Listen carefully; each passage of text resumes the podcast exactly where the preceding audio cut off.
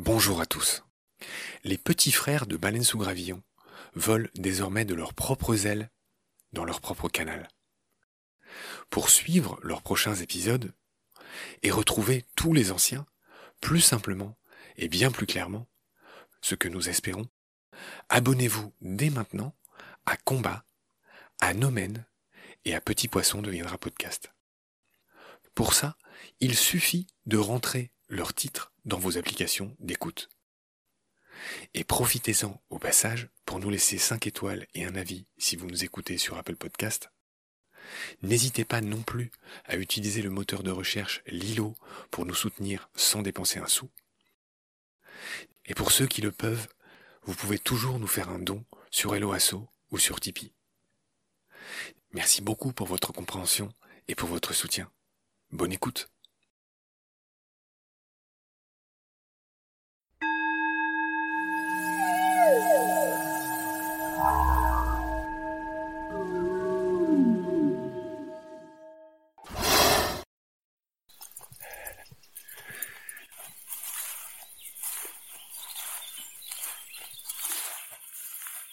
Salut Marc. Salut Marc. On est toujours dans ton livre La nature au bord de l'eau, qui est le septième opus de cette collection La nature en bord de chemin, qui a été lancée euh, il y a quelque temps euh, chez Delachaux et Niestlé. Aujourd'hui, on va parler des mares, on va parler de l'eau qui dort. Euh, contrairement à ces eaux vives avec lesquelles on avait commencé avec toi, on avait parlé ensuite des fleuves, on avait parlé de ce qui se passait un peu autour, les, les terriers des hirondelles de, de rivage, etc. On va parler des insectes d'eau aujourd'hui. Et on va commencer par le géris, tu rappelles qu'on appelle ça des araignées d'eau. Et j'aimerais que tu commences peut-être par nous rappeler que ce ne sont évidemment pas des araignées. Ben non, ça ressemble à des araignées parce que ça a des longues pattes, mais déjà on n'en voit que 4 alors que les araignées elles ont 8. Ce sont des punaises aquatiques qui ont deux pattes sur le côté, deux pattes derrière qui se voient bien, et les deux de devant servent un petit peu d'attrape-proie, donc on les voit moins bien. Finalement, on dirait vraiment qu'elles ont que deux paires de pattes. Comme tous les insectes, elles ont six pattes. Voilà, tous les insectes adultes ont six pattes, oui, absolument. Et ce que tu as, oui, on a l'impression qu'elles en ont quatre parce qu'il y en a deux paires grandes. Et là, ce que tu as dit, là, c'est que les deux petites de devant, elles, sont, un peu prédatrices, on les voit un peu moins bien. Donc ça, c'est le géris. Alors, on, en voit souvent euh, l'un sur l'autre. Hein. On imagine que c'est monsieur et madame. Euh, oui, c'est monsieur et madame, mais c'est pas forcément un accouplement. C'est euh, ce qu'on appelle le med guarding, c'est-à-dire que le mâle se réserve la femelle. C'est un peu comme les libellules qui restent accrochées jusqu'à la salle de travail parce qu'ils veulent vraiment avoir la paternité. Le mâle, même après l'accouplement, il reste sur la femelle, donc il se fait balader en taxi. Il est un peu plus petit, c'est pratique. Ça peut durer plusieurs euh, jours, donc. Euh. C'est rare de ne pas en voir euh, avec ce service de taxi, comme tu dis si bien. Et tu parles d'un gardiennage sexuel, comme il en existe chez les libellules ou les crustacés. Bon, voilà. Oui, c'est assez courant ça. Alors, après le géris, on va continuer à explorer ces insectes d'eau. Allez, on va parler du girin. Ah, Son nom me dit que celui-là, il tourne à tue-tête. Oui, oui, oui. C'est un tourniquet. J'en vois moins depuis un moment d'ailleurs. Quand j'étais gamin, on en voyait plein. Ça tourne, ça tourne, ça tourne. On a du mal à, savoir ce que c'est. En fait, c'est un tout petit coléoptère euh, noir, euh, noirâtre, comme une mini coccinelle, quoi, qui tourne, qui tourne, qui est toujours à moitié sur l'eau ce qu'il y a d'extraordinaire et qu'on voit bien sur une photo, c'est que ses yeux sont divisés en deux chacun. Donc il a quatre yeux, deux pour regarder en l'air et deux pour euh, surveiller l'environnement aquatique. C'est tout à fait une grande spécialité de cet insecte qui vit vraiment sur la surface de l'eau. On avait le qui patinait dessus, celui-là il est entre les deux. Il y en a qui vivent juste sous la surface. En fait, à chaque étage, il y a une catégorie d'insectes dans une mare. Le girin, c'est celui qui tourne, les quatre yeux, c'est bien compris, euh, Marc. Comme l'anableps, hein. il y a un poisson célèbre qui s'appelle l'anableps, dont l'œil est divisé en deux, une partie pour regarder euh, dans l'air, euh, au-dessus de la surface, et une partie pour regarder dans l'eau, en dessous. L'anableps, on en parle dans Petit Poisson de Ça, on les voit facilement en Guyane. Ouais. On va parler de la notonecte. Petite parenthèse linguistique, si tu m'autorises, Marc, la notonecte, son nom signifie qu'elle nage sur le dos. Hein. Notonect. Alors dis-nous à quoi ça ressemble la Notonect. Ça tombe bien parce que c'est le cas, elle nage sur le dos. Alors merci. Et là, un revêtement argenté. Explique-moi déjà comment elle nage avec ses longues pattes là et peut-être d'où vient cette espèce de, revêtement argenté qu'elle a sur les élytres. La manière de respirer des insectes sous l'eau, euh, elle est assez fabuleuse parce que Comme ils sont sous l'eau, on croit qu'ils seront aquatiques, mais en fait ils sont terrestres. Ils respirent l'oxygène de l'air, comme les baleines et les dauphins. Souvent, ce sont des insectes volants d'ailleurs qui sont arrivés en vol dans la mare, parce que d'où ils viendraient sinon. Ils ont différentes manières de respirer. Là, ce qu'il y a d'argenté, ce sont des petites bulles d'air qui font une espèce de réserve, comme des bouteilles, dans lequel euh, l'animal peut respirer alors qu'il est sous l'eau. Il y en a d'autres comme les neppes, ils ont un tuyau dans le derrière et ils respirent par le derrière. Une sorte de tuba. Euh, voilà, c'est ça. Leur par une paille. c'est ça. tu peux pas t'empêcher. Hein. Ben non. Donc il y en a un, on voit, il a une petite bulle qui lui sort du cul, c'est assez rigolo. Et donc euh, bah, il respire. Ces insectes-là respirent. Les neppes, ça parlera peut-être davantage à celles et ceux qui nous écoutent. C'est ceux qu'on surnomme les scorpions d'eau. C'est pas du tout des scorpions. C'est des punaises encore. De loin, c'est vrai que ça évoque le scorpion. Oui, ça a des grandes pattes euh, en forme de pince, euh, ça peut pincer d'ailleurs, il faut faire attention, c'est des punaises. Dans ton style inimitable, je lis que ces insectes respirent en coinçant la bulle, c'est ce qu'on vient de dire de l'anotonecte, et tu évoques en dessous leur cousine les coryses, c'est joli comme nom. Oui, c'est joli, bah, ça ressemble au notonecte, hein, avec des gros yeux rouges et des grandes palmes de chaque côté. Mais elles, elles ont l'air de nager sur le ventre pour le coup. Oui, elles oui. Bon, notonecte, c'est drôle, elle, elle, est sur le dos, c'est quand même, c'est quand même rigolo. Euh à chaque fois. Alors on en arrive aux stars des insectes d'eau, ceux qui sont énormes, ceux qui font très très peur. Je veux parler du ditique. Parle-moi du ditique. Alors ça, c'est un gros coléoptère. Euh, il y en a de différentes tailles, hein, mais les, gros coléoptères bordés ou autres, c'est quand même assez gros. on les voit, mais dans des tonneaux de pluie, par exemple, dans les abreuvoirs, dans les champs, euh, on les voit qui atterrissent donc en vol. Ce sont des insectes volants. Euh, ah, et là, on entend un étourneau qui est pas content. Oui, peut-être un étourneau. T'as peur des araignées? Ah, alors, ah, absolument pas, c'est drôle. On a la chance, je rappelle qu'on a la chance d'être dans ton jardin. Il y a des oiseaux tout autour de nous. Et là, il y a une araignée qui vient de se poser sur mon micro. C'est génial. Alors, je te le dis pas, mais depuis le début, tu avais une chenille sur le chapeau, mais qui, se baladait. C'était très rigolo. Ça m'a peut-être un peu déconcentré. Les ditiques, oui, c'est des gros coléoptères. Je compare toujours à la coccinelle parce que c'est le truc de référence, mais ou le, ou le scarabée, et qui est aquatique, effectivement, et qui coince la bulle aussi pour respirer. La larve des ditiques est extrêmement vorace, elle est énorme, elle mange des petits poissons. Alors la larve ne ressemble pas du tout à l'adulte, elle est aquatique, elle respire par des branchies, elle. On a des gros plans qui ont été filmés in situ, hein, c'est pas des photos d'aquarium. Hein. Donc ça c'est Bruno Guénard, un de nos trois plongeurs, qui a pris des gros, gros plans de larves de ditique, on voit toutes leurs mandibules, leurs crochets, toutes leurs armes de prédateurs, et on voit leur regard très étrange. Pareil, il y a quatre yeux le coléoptère acilius. Là, c'est vraiment, on est chez les aliens là, et j'ai voulu faire une double page très visuelle avec toutes ces trognes comme ça d'animaux presque absurdes, incroyables, de science-fiction et qui existent mais à, à portée de loupe. Marc, peut-être le moins connu, le plus difficile à repérer, et on va tout de suite comprendre pourquoi, c'est la ranâtre. Tu la qualifies de phasme d'eau et c'est encore une punaise. Décris-nous, parle-nous un peu de cette ranâtre. C'est une punaise, effectivement. Donc euh, je dis, euh, c'est pas du tout un phasme, hein, mais c'est vraiment l'équivalent, on dirait une brindille. Donc c'est très très long. On se demande comment ça peut nager. Et en plus, en tant que punaise, pour arriver dans la mare, elle est comme les autres, elle vole. Et là, on se demande où sont les ailes, comment on peut marcher cette espèce de bout de bois tout fin, pas du tout aérodynamique, mais euh, la ranâtre vole.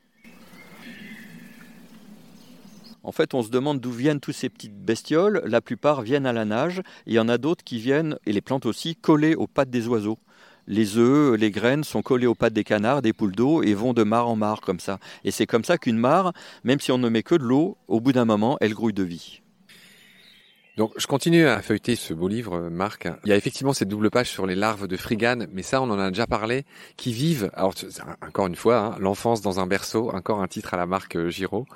Et voilà, et on voit toutes les différences euh, de ce fourreau qui sont faites soit avec des petits morceaux de plantes, des petits morceaux de sable, des petites coquilles vides, de toutes petites euh, planorbes, bon, on va y venir dans un instant, un peu comme les Bernard l'ermite, agrandit son étui au fur et à mesure de sa croissance, c'est quelque chose que tu précises. Bah oui, forcément, la larve grandit. L'étui, non. Donc il faut soit changer d'étui, soit le réaménager, parce que bon, elles ont que ça à faire, tu vas me dire, euh, sous l'eau. Donc euh, elles passent leur temps à, réaménager euh, leur, leur, étui, qui est toujours impeccable, et c'est un peu un défilé de mode. On voit vraiment des fourreaux de couleurs et de textures très très différents, c'est assez étonnant.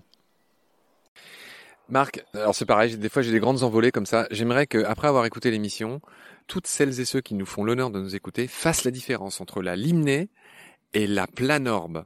Ce sont deux escargots d'eau, je vais dire ça comme ça, c'est sans doute très mal dit. J'aimerais que tu nous expliques la différence entre les deux.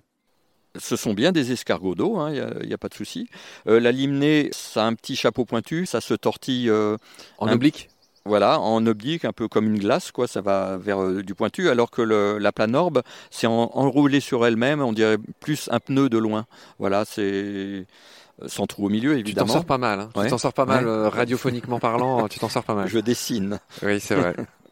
avec les mots. Bon, il y a, d'autres escargots d'eau douce, mais ceux-là, ils sont très très très courants. Hein. Pareil, des fois, euh, alors eux, ils ne volent pas, hein, mais ils arrivent quand même dans les mares.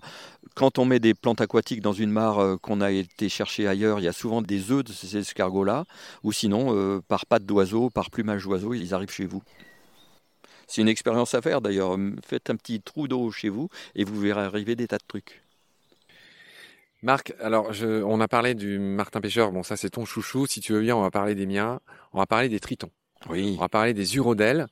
Alors c'est pareil, hein, on, pas trop de mots savants, effectivement je vais respecter ça, mais les anours, donc tout ce qui est grenouille et crapaud, l'étymologie est archi claire, anour, a privatif, ouros, pas de queue, anour c'est ceux qui ont pas de queue, et les urodèles c'est exactement l'inverse, c'est ceux qui ont une queue à l'état adulte. Tous les têtards ont une queue et les anneaux la perdent quand ils ont leur vie terrestre.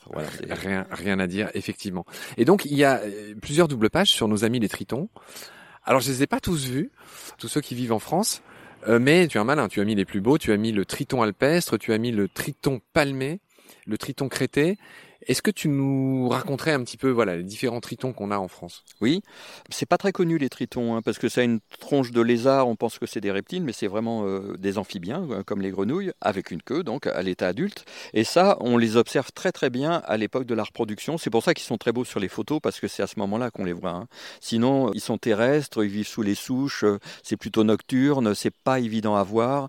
Alors que sous l'eau, les tritons arpestres, ça je les ai faits dans la mare de mon village, il y a qu'à attendre devant la mare et ils viennent respirer de temps en temps. Là où on est là? Oui, oui, oui, oui. Tu pourrais m'en montrer tout à l'heure? Oui, bien sûr. C'est vrai? Il y a peut-être plus d'eau en cette saison, mais euh, je les ai photographiés dans la mare à côté. Ah, c'est drôle. du, village. Donc le triton alpestre, lui, il est facile à reconnaître parce qu'il a un, ventre orange vif. Il faut savoir que c'est l'époque nuptiale quand on les voit. Donc euh, ils rivalisent de costumes, d'appels visuels pour séduire, pour montrer leur bonne santé et pour plaire euh, aux femelles. Donc les mâles, ils ont des crêtes, des marbrures, ils ont des tas de choses. Ils sont, ils sont très beaux. Bon, l'alpestre, c'est celui qui est bleu avec un ventre orange. C'est le plus beau, je devrais pas le dire, mais il est absolument incroyable. les femelles sont un peu plus ternes. Le palmé, il a des pattes arrière, on dirait des feuilles d'érable. Euh, bah, comme son nom l'indique, elles sont parfaitement palmées. Le crété, on dirait un dragon. Il a une crête incroyable. C'est le plus gros, hein, c'est le plus grand. Tu parles un peu plus loin du triton marbré. Effectivement, il n'est pas dans le même habitat, le triton marbré. C'est pour ça que tu l'as mis plus loin. Et alors, le triton marbré, il est sublime. Il est vert électrique, il est vert émeraude, avec une ligne rouge au milieu du dos. C'est un des plus beaux animaux qui soit. Pourquoi tu l'as pas mis avec les, les autres Alors parce que celui-là, j'ai photographié, il était dehors et que c'est un triton qui peut pondre dans des toutes petites mares et c'est dans une double page. Ah, parce qu'en fait, je les classe pas par animaux, mes doubles pages, je les classe plus par milieu. C'est-à-dire que quand on est dans un endroit donné, on voit pas que des tritons, on peut voir des insectes. Donc euh, c'est pas classé scientifiquement, c'est classé plutôt par ordre de promenade. Donc le triton marbré là, il n'était pas dans l'eau, donc je l'ai situé euh, plutôt dans les mares où là on le voit. Bien compris. Bon, tu parles de l'amplexus des crapauds, on en avait déjà parlé dans Baleine sous mais tu vas quand même nous rappeler ce que c'est. Tu, tu évoques cet obsédé sexuel qu'est le crapaud qui, euh, pour le coup, fait son amplexus sur absolument tout ce qui passe à sa portée. Ta godasse, ton bâton. Ah oui, j'en suis témoin. oui, oui, parce que en fait, au printemps, à la fin de l'hiver, maintenant c'est quasiment en février, les crapauds sortent d'hibernation et vont se reproduire. Et ils ne pensent qu'à ça, se reproduire, ils mangent plus, c'est des obsédés sexuels effectivement. Mais le problème c'est que sur leur euh, parcours migratoire, souvent il y a des routes et moi je les aide à traverser. Donc quand je les attrape, c'est vrai que les mâles, ils m'attrapent le doigt ou la botte, on en a vu qui a attrapé le museau d'une carpe, ils accrochent tout ce qui bouge. Sauf que quand ils attrapent un autre mâle, l'autre mâle fait une espèce de un petit cri comme ça tout doux, genre je suis pas celle que vous croyez. L'autre lâche. Mais si c'est une femelle, là l'amplexus, euh, donc il la prend par les sous les, aisselles, sous les aisselles, comme ça ils l'accrochent. Ils ne peuvent plus se quitter.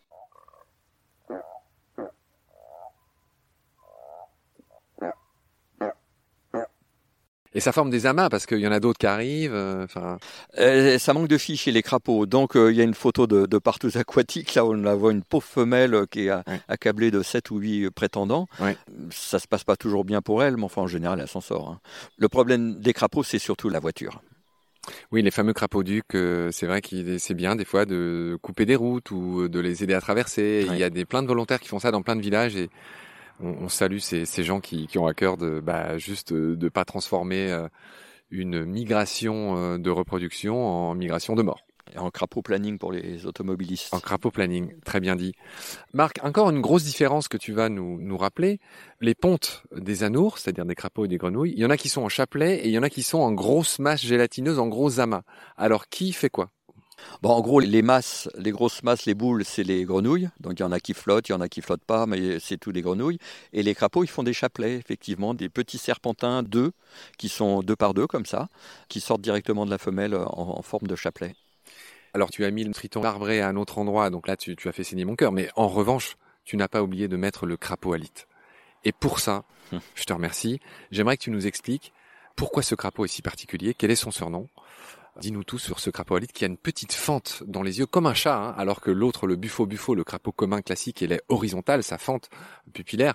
Là, euh, l'alite, il est... Euh, enfin voilà, je, t'as compris que c'est un de chouchous. Bah, on l'appelle aussi crapaud accoucheur. C'est un, petit animal, enfin l'alite accoucheur, puisque par ses pupilles, c'est pas un vrai crapaud. La particularité de l'alite accoucheur, c'est que le mâle qui n'accouche pas, mais qui s'occupe des petits, dès la ponte, pendant l'accouplement, quelquefois, avec ses pattes arrière, il va chercher les œufs. Il va jusqu'à rentrer dans le cloaque de la femelle pour vraiment aller les chercher. Il se les met sur le dos. Vraiment, il a des petits pleins de dos et il se balade avec ses œufs comme ça. Euh, la femelle s'en occupe plus et c'est lui qui va euh, protéger ses œufs pendant leur euh, Au début, les œufs, ils sont tout blancs ou tout jaunes. Et au bout d'un moment, on voit les yeux qui apparaissent. Et on dirait vraiment euh, ces deux petits yeux euh, sur ce rond. Voilà, on dirait des petits smileys. Il a des petits émoticônes plein le dos. Quand ils commencent à bouger, qu'ils deviennent têtards, qu'ils vont éclore, alors là, le mâle euh, va les déposer à l'eau.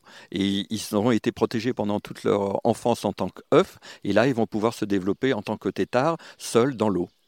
Grâce à papa.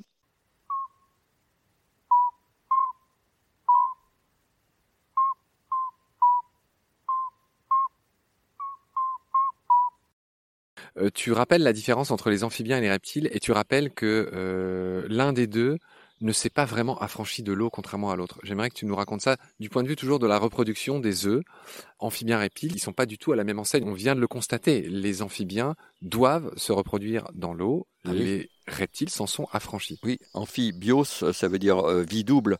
Donc ils sont vraiment euh, à la fois terrestres dans leur vie adulte et euh, les crapauds, les grenouilles, les tritons, tout ça, ça va pondre dans l'eau ou mettre bas pour les salamandres. Les reptiles, c'est le contraire. Une euh, tortue marine, elle vit toute sa vie dans l'eau, mais pour aller pondre, elle va creuser dans le sable sur les plages. Elle a vraiment besoin que le petit sorte. Euh, il y a toujours, on va toujours trouver une exception chez une tortue qui va pondre dans l'eau, etc. Mais globalement, c'est ça. Les amphibiens sont quand même très très proches de l'eau, alors que les reptiles, ils s'en sont affranchis. Bien vu, il y a l'histoire de sac amniotique, etc. Mais on en reparlera une autre fois. Quand tu feras ton livre sur la sexualité des animaux, tu as dit que c'était en, cours de rédaction. Alors, cher Marc, on va finir cet épisode euh, en parlant un peu des canards. On va changer un peu de sujet. Alors tu commences par parler des fuligules. C'est joli comme nom, les fuligules morillon et milouin. Alors, pareil, en, deux mots dont tu as le secret, comment on distingue l'un de l'autre. Alors, il y a plusieurs fuligules. Hein. D'abord, ils sont magnifiques. Il n'y a pas que les fuligules, d'ailleurs, sur cette page. Il y a tous ces canards euh, qu'on appelle hivernants, qu'on voit souvent l'hiver, euh, qui sont merveilleux, qui sont splendides, qu'on ne connaît pas. Et c'est vraiment notre patrimoine qui nous échappe. Donc je conseille de prendre des longues vues, notamment l'hiver, pour aller voir ces canards. Donc euh, il y a le milouin qui a la tête brune, qui est, ah bah, je parle surtout du mâle, hein, le, le, corps gris et noir, c'est très très beau. L'œil rouge, la tête brune, on va dire le ventre blanc.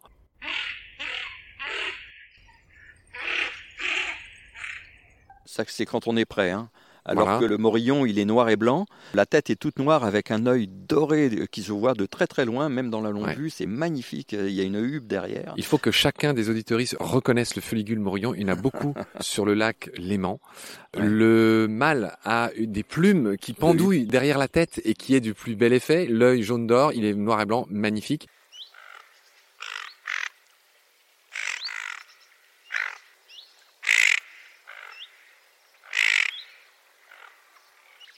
Il y en a un autre que tu montres, c'est, bah, on parlait du lac euh, Léman, bah, il y a la nette, Donc la nette c'est pareil, et la tétrousse. En fait la nette ressemble un peu, si ce n'était pour le bec rouge, elle ressemble un peu au fuligule milouin. Oui, c'est pour ça que je les ai mis l'un à côté de l'autre pour pas qu'on les confonde. Voilà. La nette, elle a aussi la tête rousse, elle a le ventre noir et elle a le bec rouge, euh, magnifique. Il y en a un qui a un énorme bec. Alors celui-là, on le reconnaît de loin, grâce à son bec, c'est le souchet. Ouais, ouais, ça, on le reconnaît de loin. Alors ce qui est, ce qui est drôle, c'est qu'il y a beaucoup de proximité entre ces canards et que quelquefois, euh, une, une, espèce, une canne, va pondre dans le, le nid d'autres espèces, un peu comme les coucous.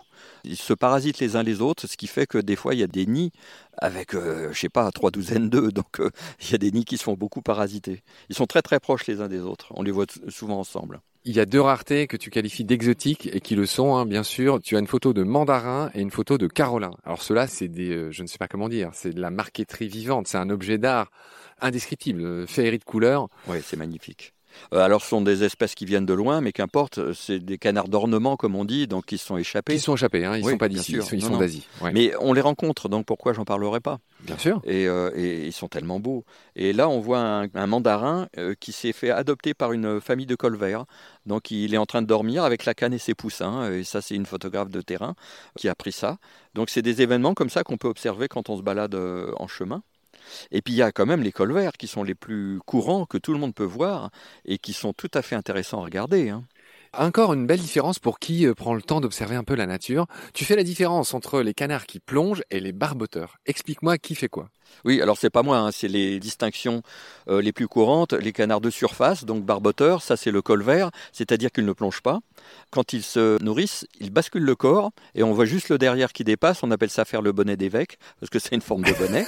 donc ça c'est les canards de surface et les plongeurs, comme non, leur nom l'indique, ils plongent. Ouais. Et ils sont vraiment beaucoup plus faits pour le plongeon que les surfaces parce qu'ils ont les pattes en arrière du corps et quand ils se tiennent debout, ils sont beaucoup plus verticaux. Enfin, ils n'ont pas du tout la même silhouette et ils décollent beaucoup beaucoup moins facilement de l'eau, par exemple. Un colvert, il va décoller presque à la verticale, alors que les canards de plongeurs, ils vont marcher un petit moment sur l'eau avant de pouvoir décoller, comme les fuligules, par exemple. Oui, fuligules ou nets sont ces canards qui nagent sous l'eau, hein. un peu comme un grèbe d'ailleurs. Ouais, ah bah les grèbes, c'est les rois des plongeurs. Ah, c'est les rois. D'ailleurs, ils volent plutôt mal les grèbes. J'en ai rarement vu voler, franchement. Euh... Ah oui, c'est un des plus mauvais volants qui soit. Le grèbe. Bah, il est toujours sur l'eau. C'est un peu comme le cormoran. Enfin, le cormoran, il se démerde un peu mieux. Mais... Encore, on le voit voler, lui. Ouais. Mais le, le grèbe. Euh... C'est un vol lourd. Ouais. Ouais, bon. On est loin d'avoir épuisé tout ce qu'il y a dans ce bouquin. Tant mieux. Voilà, on, on, a pioché à droite et à gauche. Je voudrais peut-être finir cet épisode en signalant que on te connaît beaucoup pour tes livres.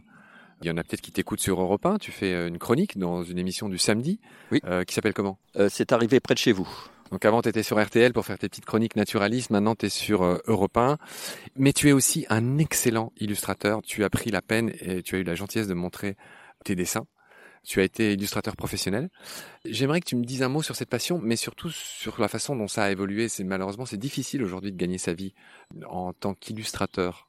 Ah oui, oui, oui, oui. Euh, bon, animalier, a, hein, je parle. Oui, animalier. Il euh, n'y a plus beaucoup de, de demandes, hein, comme photographe animalier d'ailleurs. Euh, c'est plus un métier pour beaucoup de gens. Déjà, c'était assez mal payé euh, quand je bossais, mais ça allait de moins en moins. Attiré par l'appât du gain, tu es devenu cet auteur à succès C'est absolument le contraire. C'est-à-dire que j'ai fait ça euh, sans aucun souci de gagner ma vie, euh, donc ça a été difficile, et c'est devenu de plus en plus difficile. Et j'aime bien écrire aussi, et petit à petit, comme c'est plus facile d'écrire, enfin j'écris plus vite que je dessine, c'est de l'aquarelle à l'ancienne. faut tendre la planche, faire des calques, mouiller son papier, enfin tout ça c'est vraiment à l'ancienne ce que je fais. Donc c'est très lent. C'est très lent. Ça prend combien de temps pour faire un dessin bah Justement, euh, justement euh, une tortue, par exemple, ça me demandait deux jours. Sur les livres des tortues, j'en ai fait plusieurs dizaines. C'est quand même assez lent. Un animal, c'est euh, des poils, des plumes, des écailles. C'est plein de détails. Donc il y a forcément une petite ombre, une petite lumière, un petit volume. Enfin, c'est très très long de le faire d'une manière un petit peu détaillée. Marc, on expose toutes les semaines des artistes animaliers et surtout des photographes, mais aussi des illustrateurs animaliers sur le sur l'insta de Baleine sous Gravillon. Et je te le dis du fond du cœur, hein, vraiment, t'es un des meilleurs que j'ai vu. C'est dommage que t'en fais plus d'ailleurs. J'ai pas le temps. Je voudrais avoir plusieurs vies. Une vie de guitariste, de pianiste, une vie de sculpteur, militant. une vie de, de militant. Tu m'as dit que la moitié de ta vie, c'était ta vie de militant à l'ASPAS. Ouais. L'association pour la protection des animaux sauvages. Donc je suis très fier. On fait des choses très bien. On Ouais. se bat contre le lobby de la chasse, on achète des terrains euh, pour les rendre à la nature, euh, pour le réensauvagement. Il y a une urgence aujourd'hui. Donc je pense que la nature me donne tellement, je ne peux pas ne pas lui rendre quelque chose, parce que militer euh, à l'espace, c'est pas juste protéger les animaux, donner du biberon à un petit fan ou des choses comme ça, c'est des tracas administratifs, juridiques, etc. C'est pas que rigolo, mais n'empêche qu'il faut le faire pour que ces associations soient solides, qu'on se batte juridiquement, qu'on achète des terrains. C'est toute une structure, quoi. C'est des Tu as un rôle précis à l'espace, tu es, euh, porte-parole. tu es porte-parole Oui. Tu es le porte-parole ou il y en a d'autres? Euh, Alors, je suis le porte-parole officiel, mais euh, tout le monde a le droit de parler, hein, heureusement. Je voudrais surtout pas qu'il y ait une seule personne qui symbolise l'association. On est collectif, voilà. C'est pour ça que j'ai toujours refusé d'être président. Ça marche très bien comme ça. On a fini notre série Bordelot. Je te remercie beaucoup pour ton accueil. Salut Marc.